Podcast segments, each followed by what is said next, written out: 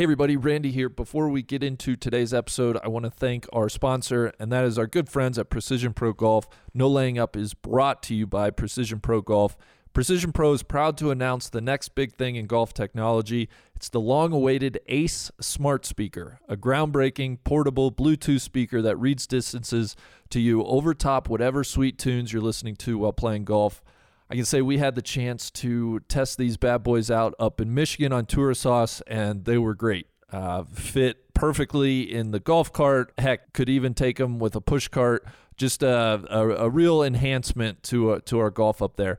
And the Ace isn't just a speaker. I think that's what uh, the, the most important thing to recognize is. Uh, first of all, Ace stands for Audio Caddy Experience. And it's truly a golf tool that can help you know your distance and swing with confidence.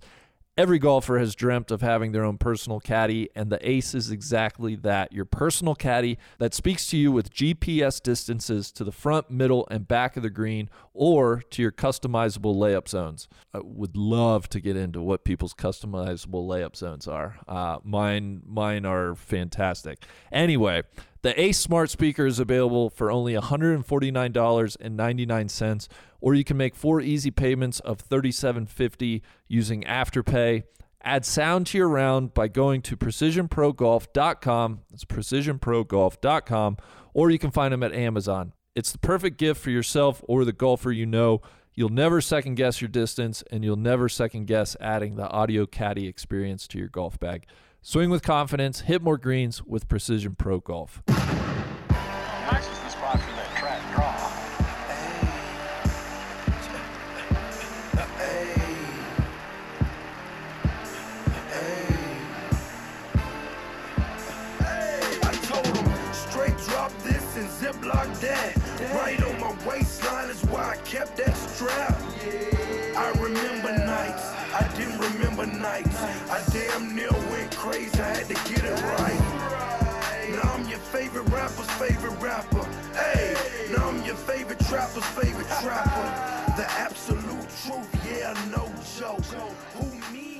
Right, ladies and gentlemen, welcome back to another episode of the Trap Draw Podcast. I am Randy. Uh, today is a like many episodes of the Trap Draw, a bit of a departure from the world of golf. We are joined today by Matt Stoller. Matt is a writer and former policymaker who works for the American Economic Liberties Project.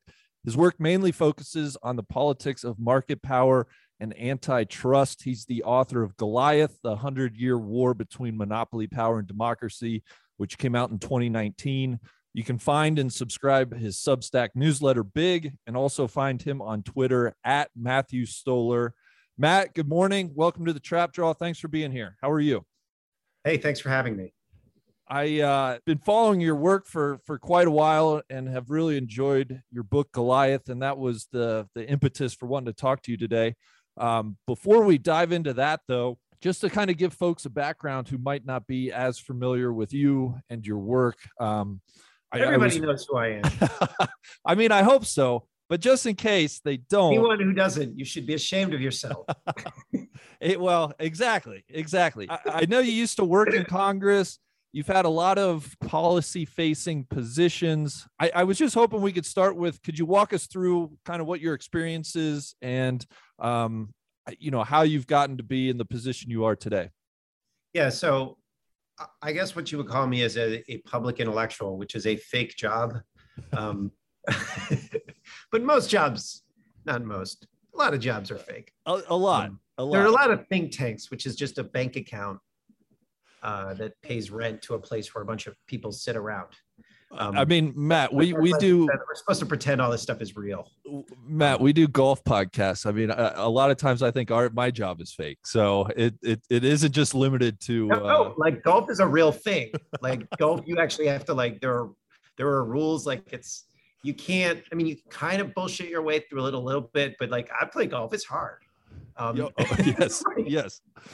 so I, I used to do a lot of work in the in the early 2000s on uh, doing political organizing on the internet, which was before that was like a the, before that was a thing that people did. So I was I was helped develop some of the early tools for campaigns, and um, and then I got involved in uh, arguments over telecommunications policy.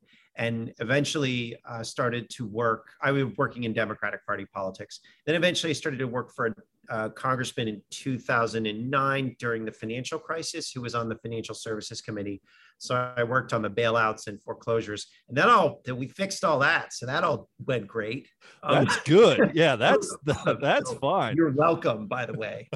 um, and um, and then I worked on uh, housing policy, and I started getting into the problem of monopoly in 2011 because I you know, working as a, as a Democrat and then seeing like Democrats screw everything up um, by, I was like, oh, this was a crisis that was created by consolidated wealth and power. Um, why don't we consolidate more wealth and power? That should fix it. Um, and that's what we did. And I was, I was like, why do we do that? And it's not like everybody was corrupt because it's like if everybody was corrupt and bought off, like that's the easy way out because then you can just be like, just get the bastards and then you're done. But in fact, the word far worse situation is when a lot of people think it's a good idea to do that and that's actually the situation that we're in. Um, a lot of good faith mistakes and I, you know that's a much harder problem to fix bad ideas. So what i realized at the time was okay um, people didn't like a lot of the institutions that were lying around that were supposed to prevent financial crises were um, were dormant and we didn't really understand our history.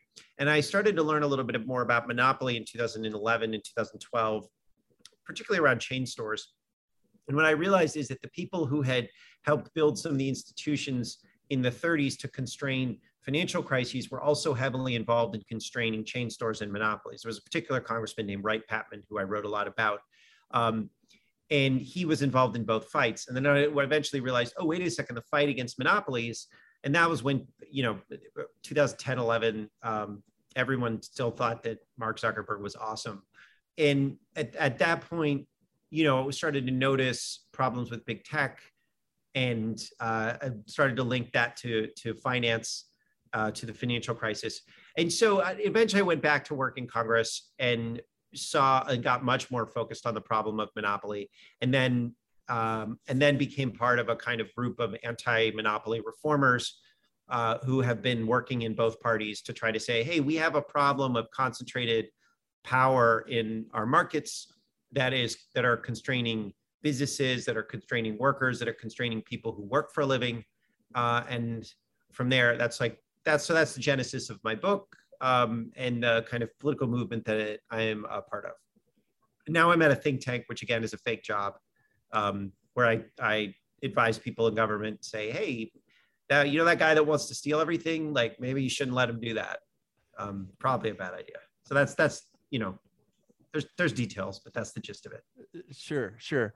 Uh, before I, I want to dive into uh, your book, and then I think that'll be a good off ramp, provide a lot of off ramps into um, some current issues. But what I've kind of admired about you is your ability to kind of piss off people on both sides of the political spectrum. You know, you used to work in within the Democratic Party, not the the party I do, itself, I still do. In Democratic Party circles. Yeah.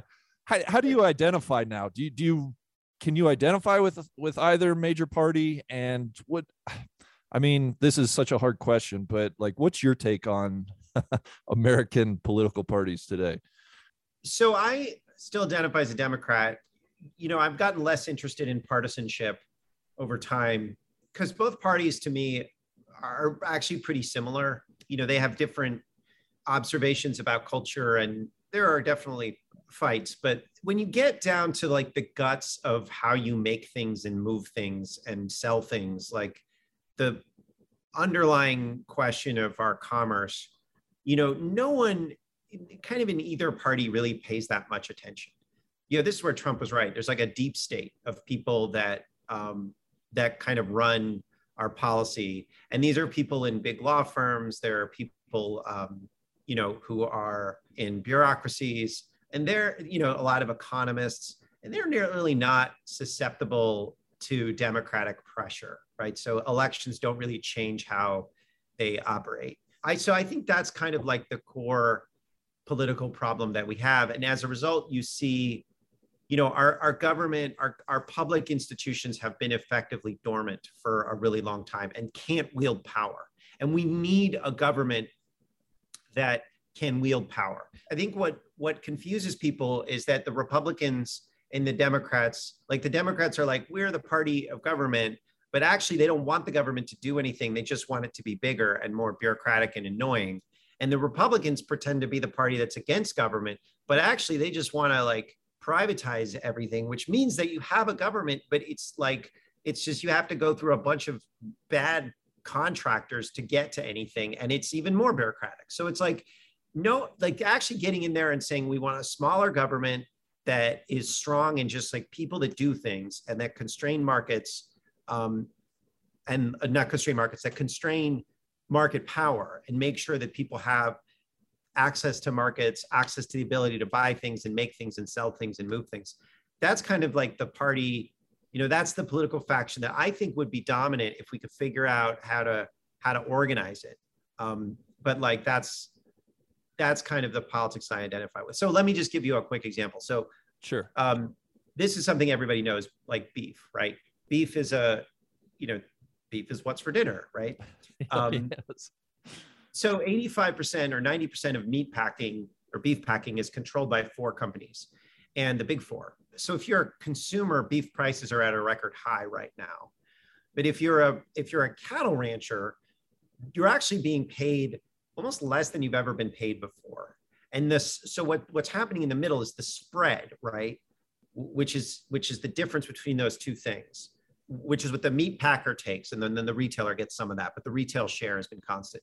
The meat packer share has like you know doubled or tripled over the last five years, and there is a price fixing case against the beef packers that's been going on since, since uh, the, the alleges that they've been doing they've been engaged in price fixing since 2015 opposing the beef packers and saying they should be broken up they should not that like their ceos should be criminally prosecuted for price fixing which is a form of theft that would help consumers certainly because the price of beef will go down, but it would also help cattle ranchers who are essentially a bunch of small businesses in the Midwest and parts of the South.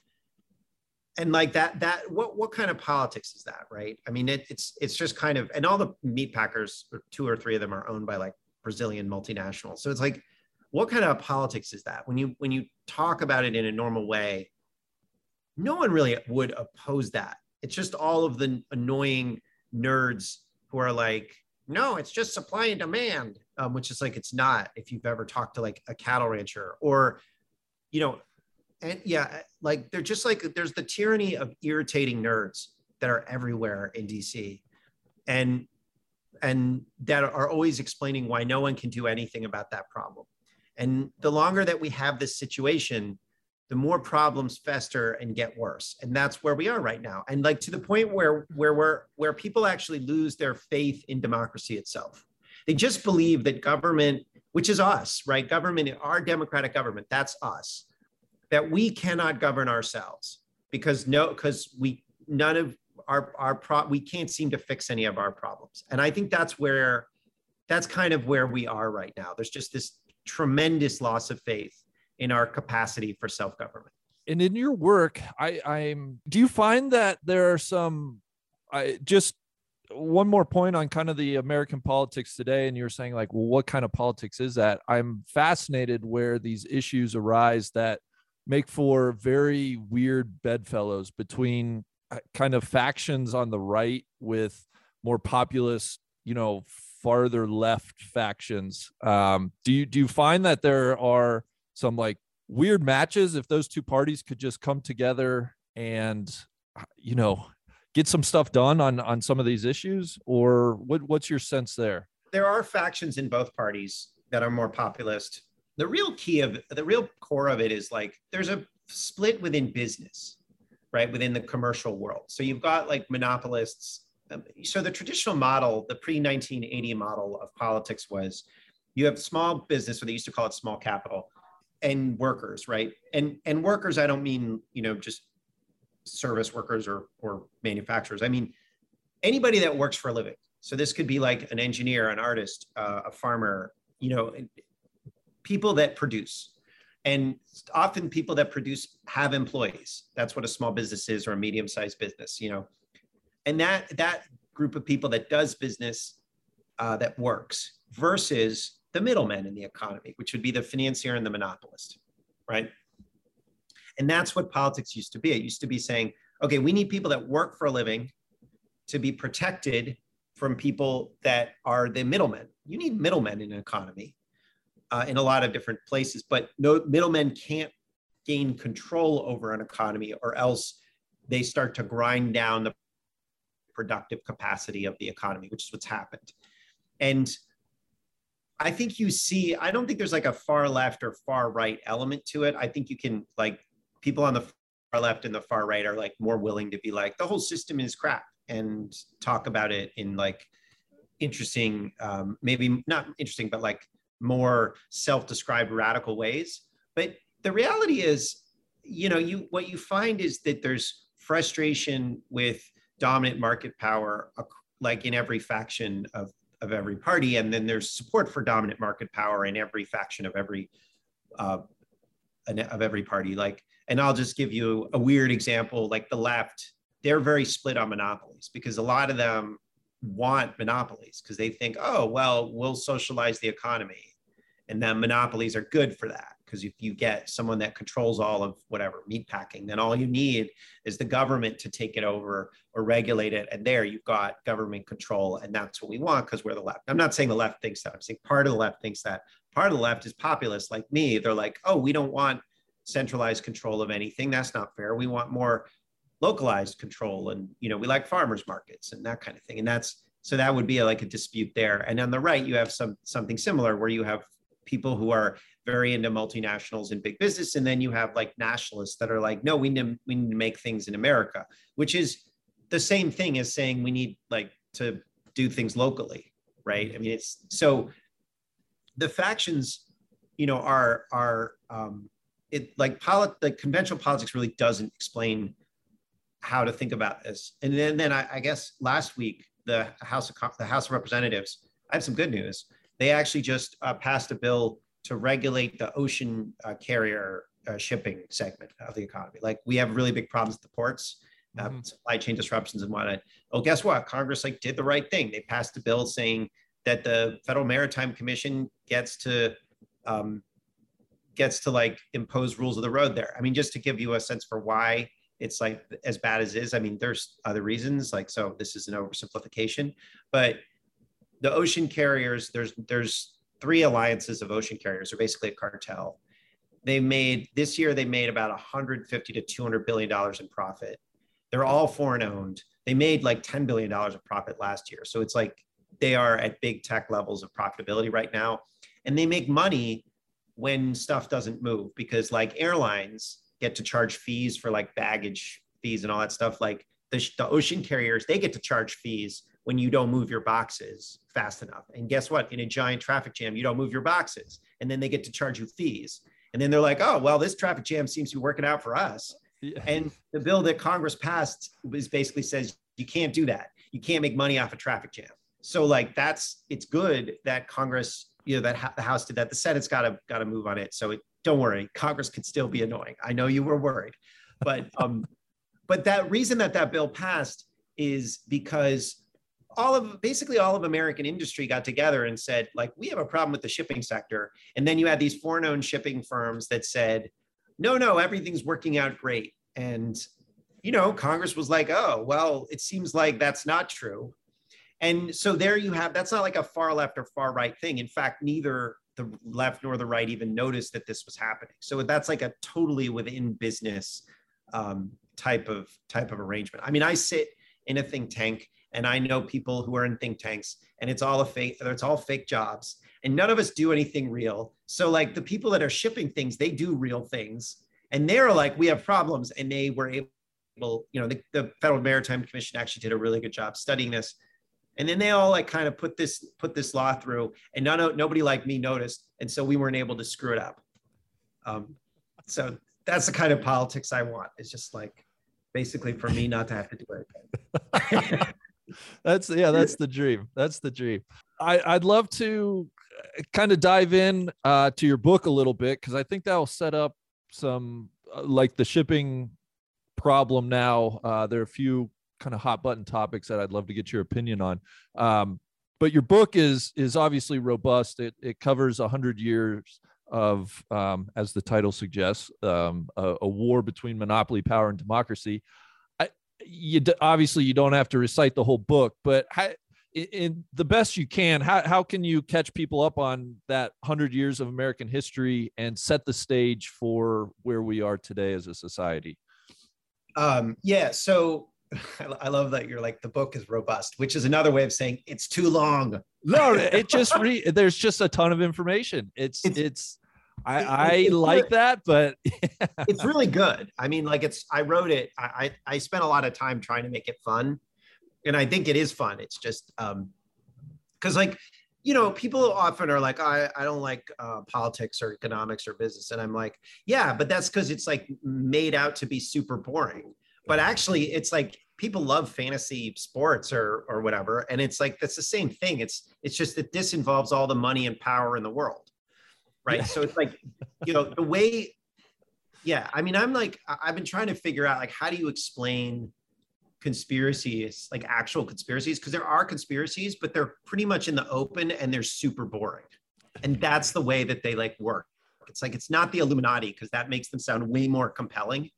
Yeah. they're just really boring like people that make a million dollars a year and are like play scrabble on the weekends. Like that's the way it works and they're so boring. I can't tell you how boring these lawyers are um anyway that's neither here nor there so um uh, i guess i should tell you about my book um because that's what you asked so yeah so goliath uh it, it came it's it's not it's not a, a it's not a policy book at all. It's just a straight history. And it tells a story of how Americans thought about the problem of monopoly from like the early 1900s until basically the financial crisis, although really kind of like ends in the 1970s. And the centerpiece of the story is a congressman named Wright Patman, who is from Texarkana, so which is like the you know rural area of Texas, that bordering Oklahoma, Arkansas, and um, and he he was in Congress from 1929 uh, until 1976, so 46 years,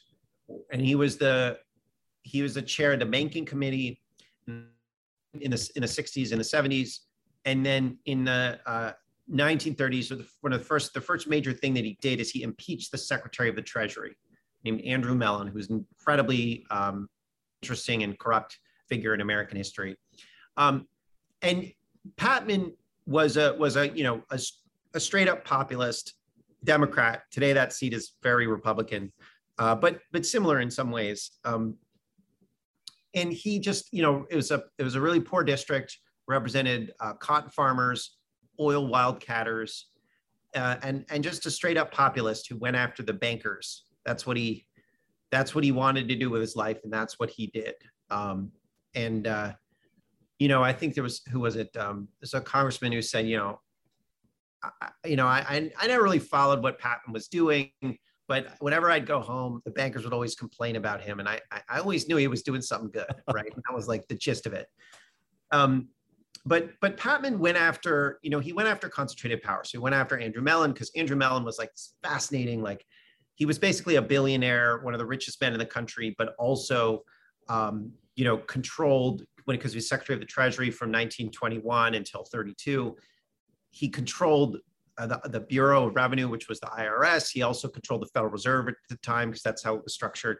And he used the Treasury to engage in insider trading to benefit his own kind of private financial empire. He owned he owned Alcoa, which was a aluminum monopoly that was like the high tech company of its day. Um, he owned, you know, he's on the board of 99 different banks. He owned Gulf Oil, which is now today Chevron. Like it was one of these interesting, like kind of villains in American history that people don't know a lot. He put Alexander Hamilton on the $10 bill. Um, and uh, anyway, so the, the, the, the book frames the New Deal as a battle between monopolists and, uh, and democratic forces right? Not like, oh, the New Deal is when we expanded the size of the government and made unions. It was like, no, the country was was governed as it is today, I think, by a few dominant financial actors. At the time, it was the J.P. Morgan and the Mellons and the DuPonts um, and the Rockefellers. And the New Deal was about trying to successfully constraining them and uh, breaking their power, and that's what the that's what happened. And I kind of tell that, story through Patman and Mellon and the the battle between them, and then the battle that it got picked up by other New Dealers in the administration, and then what happened after that, like the periods in the 50s and 60s where the institutional fabric of the New Deal started to get taken apart. And then in the 1970s, 75, when Patman was overthrown by a new a set of new um, actors in the Democratic Party. Uh, and this would be like the Bill Clinton generation, who, for a variety of reasons in their intellectual history, had adopted an anti populist frame. They decided that they thought concentrated power was good um, and that they came out of the counterculture and they rejected like kind of the ideas from from the Patman generation. The kind of main operational figure, like the intellectual figures were John Kenneth Galbraith and Richard Hofstadter, who's an economist and a historian. And then the operational figure was Ralph Nader. And Ralph Nader built a lot of the modern Democratic Party apparatus. So that overthrow happens in 1975.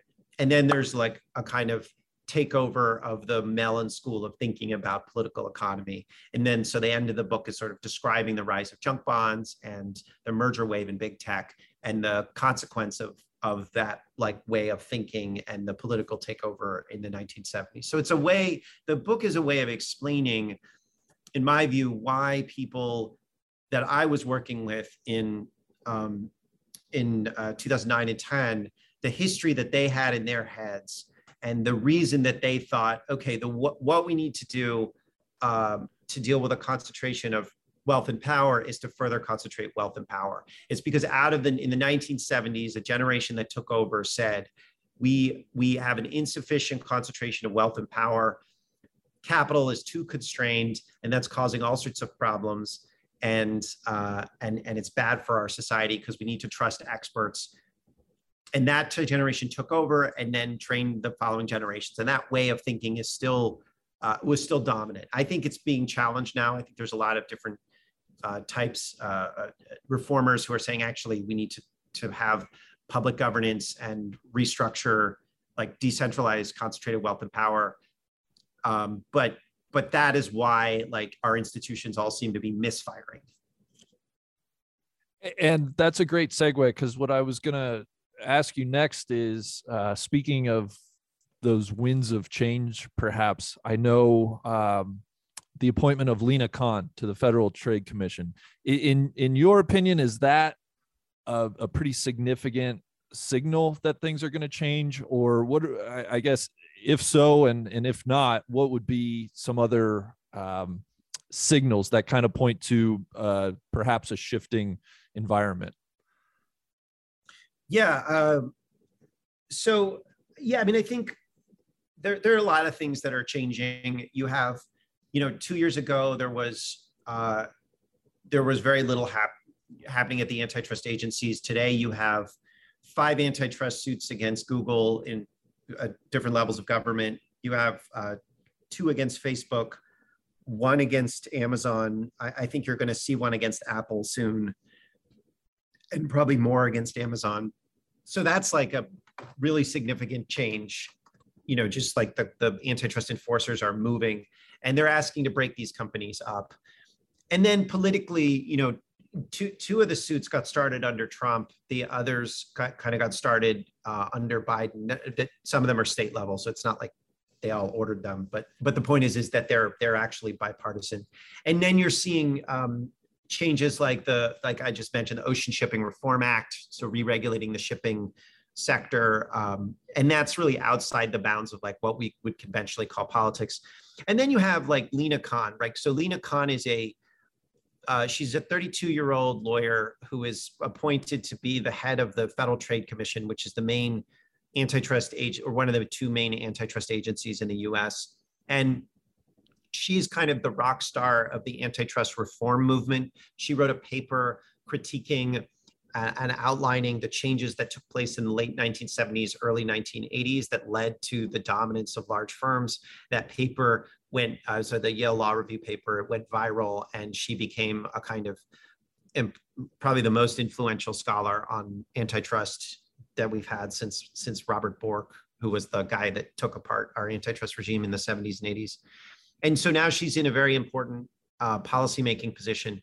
You, Joe Biden put put out an executive order that said that uh, competition and market power is a core concern across government. So not just the antitrust agencies, but the Department of Transportation and the um, you know the nuclear what regulatory commission and you know all every all parts of government need to take it into account. Yeah. Um, and you know the on the conservative side, uh, the the Republicans held uh, an I think an an important oversight hearing on pharmacy benefit managers, which is this like niche area of the healthcare system where you have a lot of monopoly power driving up uh, prescription drug prices. And, and so the, the, ref, the reform kind of impulse is happening on both sides of the aisle. And at the same time, you have more research coming out showing just how concentrated our economy is. So since uh, since the last over the last 20 years, 75% of industries have gotten more concentrated. And you see you know concentration is a, is now a systemic feature in the american economy. Everything from supermarkets and retail to um, you know cheerleading to survey research technology to like search and social funeral parlors. Like the big stuff and the small stuff it's it's uh it's concentrated and I think there's increasing awareness that that's a, a, a, key feature of our economy, and that's like causing a bunch of of that's upstream from a bunch of social problems that we tend to look at in isolation. Do you think America is? I, my sense is, and I, I, guess my question would be to correct me if I'm wrong, and if it's a correct assumption. Um, it seems like a lot of the bigger antitrust push has emerged from Europe first, and America's kind of on the not they're not trailing necessarily, or maybe they are. But uh, where do you assess America's appetite for you know dealing with concentration and across the market uh, in terms of you know other global countries and and unions such as the EU? Yeah, I mean they the Europeans like talk a big game, and they I think were you know, they were ahead of the curve a couple years ago in that they wanted to do a little bit of something here or there, but they didn't want to do very much. They just wanted to talk a big game. And now the so but that was useful, right? Because nobody thought there was anything wrong with with big tech in 2016 or uh, 15. I mean, Sheryl Sandberg, like the rumor was that when Hillary Clinton won the presidency in 2016, she was going to, and of course she was going to win, she would appoint Sheryl Sandberg to be the Treasury Secretary, and that you know that didn't work out. But like people can't imagine that today, but like that's was conventional wisdom. I mean, um, and so just having the Europeans say, "Oh, maybe you know, Google isn't isn't isn't every isn't the best thing ever. Um, you know, maybe, maybe, they shouldn't be allowed to steal everything. Maybe just only nine percent. You know, that was a big deal. Um, but they haven't really advanced from there. And um, uh, the the American American enforcers have started to do a lot more. And then you've seen enforcers from around the world. I think the Australians have been very aggressive, and um, uh, the British the the have been very aggressive. So you're you're um, I think what you're starting to see is like a, a global response, and I think the Europeans, actually the Chinese, probably have been the most aggressive on on antitrust, which is depressing for me because I'm a I'm a I'm not a fan of the Chinese government, but it it's uh, they're the ones who've done you know. And actually, the other the other country that's done a really good job on this is Russia, which is pretty like it's like a bummer to watch that. Um, but um, but there's like a and they, they you know what the Chinese did is they looked at what we were doing and they said that seems to be the right thing. Well, let's do that, but a lot more of it. Um, and that's actually what we need to do. We just need to do a lot more of what we are doing. So yeah, there's kind of a global response, a global recognition that dominant market power, particularly in the tech area, but not just there, is important and, and a problem that we have to take on. Well, I want to ask you about three specific companies or areas, if if you'll allow me. And, and the first was on my list was Facebook. Um, it, in in your opinion, is Facebook kind of the face of the fight uh, against big tech? And um, I, as best you can i know this is a, another difficult question but uh, how, how, do you kind of distill down the central issues at play um, around facebook right now I, I mean, I think the face of big tech is it changes. So maybe like maybe the face right now is Amazon, which wouldn't allow their employees in their distribution center that was hit by a tornado to leave, and so a bunch of them died. That might be today's face of big tech. Facebook is always doing something, you know, obnoxious. Uh, I think like, I think Mark Zuckerberg is the most, you know, well branded and like Lee's charming executive. Like he's a real liability for Facebook. Google was smarter in that they got rid of their super, like their super creepy executives. They just got rid of them and hired a McKinsey like smooth talking guy who's like a sociopath, but he's smooth. So people don't like they're not like upset with with with that CEO. But Mark Zuckerberg is like an e- but they're all like Apple. Um, Apple is is really dangerous. So is Amazon. So is Google. Uh, so is Facebook. They're just dangerous in sort of slightly different ways. The problem with Facebook is that fundamentally it's a threat to our democracy, and the problem, like Facebook, you know, it's there's I guess there's three things. Like one is to Zuckerberg and Facebook, like laws are suggestions. They just don't, you know, they they don't care um, if you put privacy rules or you say you're not allowed to defraud advertisers or whatever it is they just they don't care. They're like we'll just pay some lawyers. Maybe we'll have to pay a fine or whatever and we'll probably even get a tax break on the fine. So that's how they think about the world. You just can't have a, a just society where the rule of law doesn't apply to the powerful. The the second problem is that they've concentrated control of communications and advertising and which is another way of saying speech. And so there's a lot of like anger on the right and left people saying, you know, Zuckerberg needs to let people say this, but not that. Um, but the problem is that Zuckerberg has this amount of control. And he has that amount of control because he has um, four products. I mean, depending on whether you want to call Messenger a product, which Facebook does, with more than a billion users. And so his choices around speech are censorship choices. And that's inappropriate um, and then his choices around consolidate around fin- uh, financing, advertising, are also censorship choices. And the the consolidation of power of social over social networking has uh, also leads to bad privacy because when Facebook had to compete with MySpace, the way they the way they did that is they said, "Well, we're a safer choice like we're better than MySpace because there's not a lot of creeps on Facebook and we protect your data. They even allowed users to vote on Facebook's terms of privacy. And then once they defeated MySpace and bought up, bought out um, their their competitors, they started surveilling everybody, including you know their their business partners, and it doesn't and and making a very unsafe environment. And it doesn't matter to them if their advertisers or users don't like it because they really have nowhere else to go. Like if you broke them up, you would see Facebook engaged in product differentiation. You know, Instagram would say, "Oh, well, we're a safer place than than Facebook Blue," and WhatsApp would would say, "Okay, we're going back to our original like privacy centric view." So you'd, you'd you'd see them start to compete in in ways that could be healthy. The third part is is that this isn't necessarily an antitrust problem, but you could look at it as an antitrust issue or as a comp, conflict of interest. They they co- collect data on on everyone, and they compile these really detailed dossiers, and they collect this data by surveilling about a million um, web properties and, and apps, and then they will follow you around the web and give show you advertisements.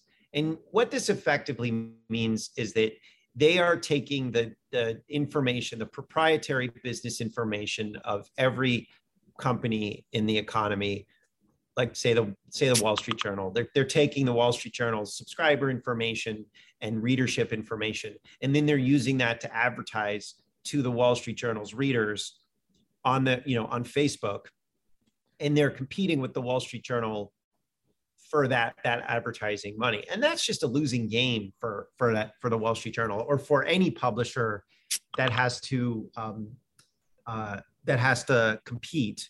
It's just an unfair marketplace. And that's what we call surveillance advertising. And people find it creepy but it fundamentally the, the problem is that it's it's uh, incentivizes because facebook makes money off of what other people produce instead of those people making money off of it, it creates an incentive to produce cheap clickbait, fraudulent stuff.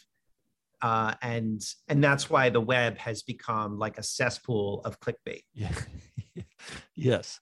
If you put on your prognosticator hat, like five years from now, uh, what do you do? You see uh, drastic changes with Facebook? Do you think these lawsuits uh, will be effective in you know breaking up aspects of that company?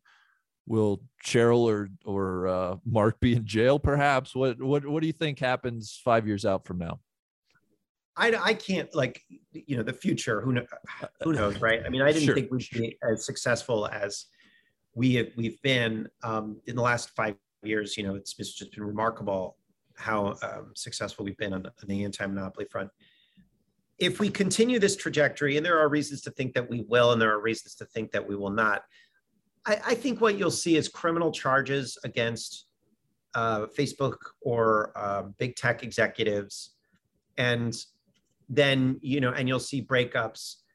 You'll also start to see uh, a, a radical revamp of merger policy. So a lot of these firms, like big tech firms, are a result of mergers, but there are mergers across the economy which are consolidating um, wealth and power. I mean, you see it in every, every area. You know, you used to be able to buy a certain kind of tennis racket. Now it's it's cheap, it's cheaply made or more expensive or whatever it is. And it's usually because there's been a bunch of mergers. And, you know, you see that everywhere. Um, so there are going to be changes to that kind of policy, and I, I think we will we will have broken up these companies, and and um, you'll see a more innovative media space, like mo- more people will be able to make money doing um, actually producing trusted content. That's Yeah. that's the that's the hope. Um, that's the dream. Yeah Uh, somewhat related the the other kind of topic and i realize we're not really doing these these topics justice i mean you, you just can only get to so much in five ten minutes but the news last week about the arrangement between apple and china uh, that tim cook signed i know you've kind of banged against it on on twitter and and written a bit about it but how, how is that indicative of kind of the us relationship with China over these last couple decades, and and what what are the problems with that? And just so people know, I guess, or Matt, you could probably describe it much better than I can. Can, can you talk about the news that came out um, about the the Apple deal with with China last week and how that's indicative of of larger problems? Yeah, so so there was just reporting from the information that Apple over the last I don't know 10 years has made significant deals with the Chinese government to invest hundreds of billions of dollars in China to make sure that uh, Chinese producers are are taught key Apple technologies, that they are making sure that that that uh, the Chinese government gets access to you know all the surveillance of iphone users that they want. Effectively like china uh, controls a significant amount of apple's business. That's that's what the the gist of the story is. And we make almost all of our iphones there and and much much of our kind of key technology uh, products are are assembled at least and and many of them uh, a lot of the components are made in china. And i you know what it what it says is that we are absolutely dependent on a rival power for key things that we need. And the, the, I think the Chinese government has very different aims and wants to basically undermine democratic norms worldwide and democracy here. And I don't think they care that much about how we govern ourselves, but they certainly don't want us to have free speech because then we would criticize China. And they're explicit about this. So it's a very the, the world that, that China wants is a very different world and a much scarier world than the one that we're living in right now. Even though a lot of things seem to be going wrong, that's kind of the reality. And the key mechanism that the Chinese government uses to achieve their aims is are American monopolies. Like that's their main tool. And I think the Apple story shows that. You know, Tim Cook does whatever China wants, but then he doesn't do anything the American government wants because he could just like you know, has a, a, political operation to prevent that. I mean, Elon Musk is another good example. Like Elon Musk is incredibly humble when it comes to the Chinese government, praises them all the time. And then here he's just like constantly making fun of the Securities and Exchange Commission and Biden and and Elizabeth Warren and you know and like the idea of paying taxes like there's just this very different view and he uh, like again like the Chinese government said to Elon Musk you have to build us an electric car industry and transfer all these key technologies and we want to be an export hub for for you and control your company. And he he allowed them to do that. He's the richest man in the world now because of it. So like we have a really serious geopolitical problem because china is exploiting our own corruption to undermine our own um, our our ability to actually govern ourselves and the like american monopolies and and corporations not the tesla's a monopoly but like um, uh, but dominant firms are are a key mechanism that the Chinese government uses. It's a smart thing to do. I mean, they're, they're you know, I don't want to be like hats off to them, but it's like it's our own weakness. I mean, we can we can fix it if we want. Eh, do you think we will? I again, these are these are hard questions. I know, but I, you well, know, either we will or they will. Uh, yeah, I mean, do you think do you think we bring back the manufacturing we've lost? Like how, how, do, how do you read this playing out I, I guess? Kind of the same question with facebook. Like where, where do you see this this issue with china uh, developing? Like where, where, where do we go from here? Got to bring manufacturing back right? I mean that's like just the reality. Like um, there's a uh, i don't know any other way to um, i don't know you know we've got to raise tariffs and uh, start making start making iPhones here. I mean, that's a it's a it's a hard thing to do. It's not impossible, and it just requires work. Like that's really all it is. It just requires work. We got to get back to that. A lot of our elites don't know how to do anything. You know, I mean, I started off by talking about how think tanks are fake jobs, but like McKinsey is a fake. It's a fake thing. Like management consulting. It's fake. It's not anything. It's just telling executives, giving executives an, an excuse to make the decision they want to make anyway. A lot of our legal apparatus is fake. And, and I don't mean that it's like they're not they you know they're very busy all the time but they're not actually doing anything that's actually that's productive a lot of our merger activity these these are fundamentally unproductive activities a lot of like surveillance advertising you know it's it's not a good idea to have a society where your smartest people that you train and give power to focus on getting people to click on ads or focus on shuffling paper around so that you can you know shut down factories and increase the return on equity a little bit. Like you need people working on hard things like how to make um, make products that we need make sem- better semiconductors or or actually difficult endeavors new new methods of energy production and we don't we dedicate our talent to you know very polite forms of arson. Uh, I've got I love when you get going on on consulting and yeah, the I, I I love it. Uh, it seems like such a monumental task though to reshape.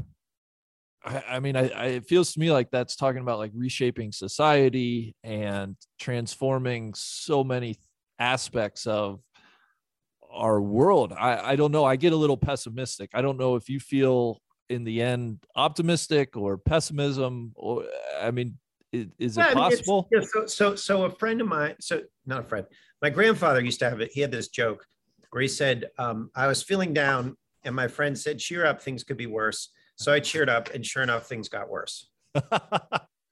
It's an old, it's an old Jewish joke. Um, I often feel that way. yeah. Cheer up. Things could be worse. uh, no, you never know, right? I mean, things are always, yeah. Things always felt like they were falling apart, right? Like it's 1955, which you can idealize as sort of like, oh, well, look, we are taking on monopolies, and you know, there was there was things were way more egalitarian in our economy, and other people would be like, yeah, but it was like racial segregation was a thing, and also people had to hide under their desks for fear of a nuclear attack. So yeah, you know, things are always kind of like a mess, and we often muddle through, and we'll probably figure that out this time too. It's usually a bad idea to bet against America. Yeah. Um, All right, last last kind of main topic I wanted to ask you about. I loved your post. I believe it was last week about cryptocurrencies. I'll be extremely honest. The whole world of of crypto and NFTs and all of that, it, it just makes my head spin. So I I would direct people um, to check out. It was on your your Substack newsletter. Um, in it, one of the lines you write is, and, and I'm quoting you, I often get emails from proponents of crypto as an anti monopoly tool. And a lot of smart people that I respect believe that it is based on groundbreaking technology that will sweep the world. I don't see it that way. Could you kind of break down your thinking on crypto and what's going on? Um, and has anything changed since last week? I know there have been some counter arguments made to your piece. Uh, yeah, so so this is a longer conversation, but crypto is basically just uh, a cool a cool way to like have ledgers, right? It's just like a spreadsheet, except it's like distribute. It's a distributed spreadsheet. So instead of saving your Excel spreadsheet on your desktop or your hard drive, you would save it in like a million different people's hard drives, and so you can't. It's hard to. You don't need a centralized repository. So it's like kind of cool technology but it's fundamentally just a like it's a ledger. And then they they put markings in this ledger or different you know you can create as many ledgers as you want. And these markings are called bitcoin or dogecoin or whatever the other types of coins are. And they have different rules. Um, and then they call it they're like oh and this is money. These are coins. But they're really just markings in a ledger. And they're not regulated. So you see the same things you see in any unregulated um, speculative endeavor, it's just like fraud and laundering and various forms of scams. And like because it's become such a big thing and and like there's an emperor's new clothes to vibe to it. Um, and there's a lot of bullying. So if you say, oh, this is just a marking in a ledger, what makes it real? People are like, they're like, you just don't understand. Um, you're stupid. And people get are like oh i don't i don't i, I don't want to step there. Like no one is saying this is all just a giant scam but it is. I actually just say no one. I mean a lot of people are pointing out it's a giant scam. Um, but the reason that it's given lift is because you know what is money? Like money is also just a marking in a ledger. And they're like what is money? That's the same thing as the dollar. Um, this is kind of true except that that the dollar also has a country behind it with a big military and hundreds of millions of people who believe in it and a whole regulatory system to manage that manage its money right? It's like a very real money is not just belief although belief does matter. So that's like that's what what all this a lot of this crypto stuff is. It's like a neat technology that's been turned and spun into a religion um, and based on like a it's basically like a ponzi scheme religion um, and I'm not saying that there isn't going to be cool stuff that'll eventually come out of this technology, but like right now, the technology doesn't really work. Uh, it's not very efficient. It doesn't do anything that they say it's going to do. It's just a bunch of speculation that will end in tears. and then, oh, how do like NFT non-fungible tokens? Uh, do you, like where where does that? Those are just other ledgers. That's really okay. all it is. It's like not, I mean, there, there are some things you can do in video games with NFTs, but like there's almost nothing that you can do with the, with it's called the blockchain. That's the underlying technology. There's almost nothing you can do with the blockchain that you can't do without the blockchain. Okay. Right? Like there's, there are very few, no one has given me a use case except money laundering. Um, and actually, you know, what's funny is, and I think the best argument against blockchain being like a meaningful technology. And I'm not saying it's not meaningful, except, but it's a like the the dirty secret of of the internet is that the first industry to adopt fringe technologies is always the porn industry, because those are people that are like kind of doing something that's not that's like on the edge of society, but not straight up illegal, and they have not adopted any of these Web 3.0 stuff, which is what people call it. They haven't adopted blockchain or anything like that and it's because it's like it's not useful it's just it's not even useful for edge cases um, so i don't know i mean it's kind of hard to be like this thing that you hear about all the time from legitimate people is a scam. But there we go. Yeah, yeah. I would. I mean, your line of kind of the emperor with no clothes. That's that's always the sense that I think I felt with it. But again, I I also recognize that I I just don't know hardly anything at all about But it. you know, so that, that never that doesn't stop any crypto pros. yeah, thank you, Matt. Um, I will just say check out your book Goliath. Um, check you out on Twitter at Matthew Stoller and your Substack newsletter Big. This was a, a treat to talk to you. Have a great day. All right, thanks a lot. Talk to All you right, later. see you, Matt.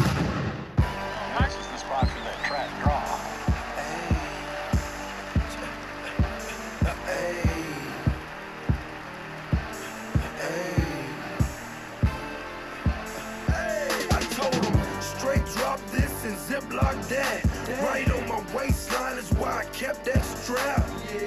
I remember nights, I didn't remember nights. I damn near went crazy, I had to get it right. Now I'm your favorite rapper's favorite rapper. Hey, now I'm your favorite trapper's favorite trapper. The absolute truth, yeah, no joke.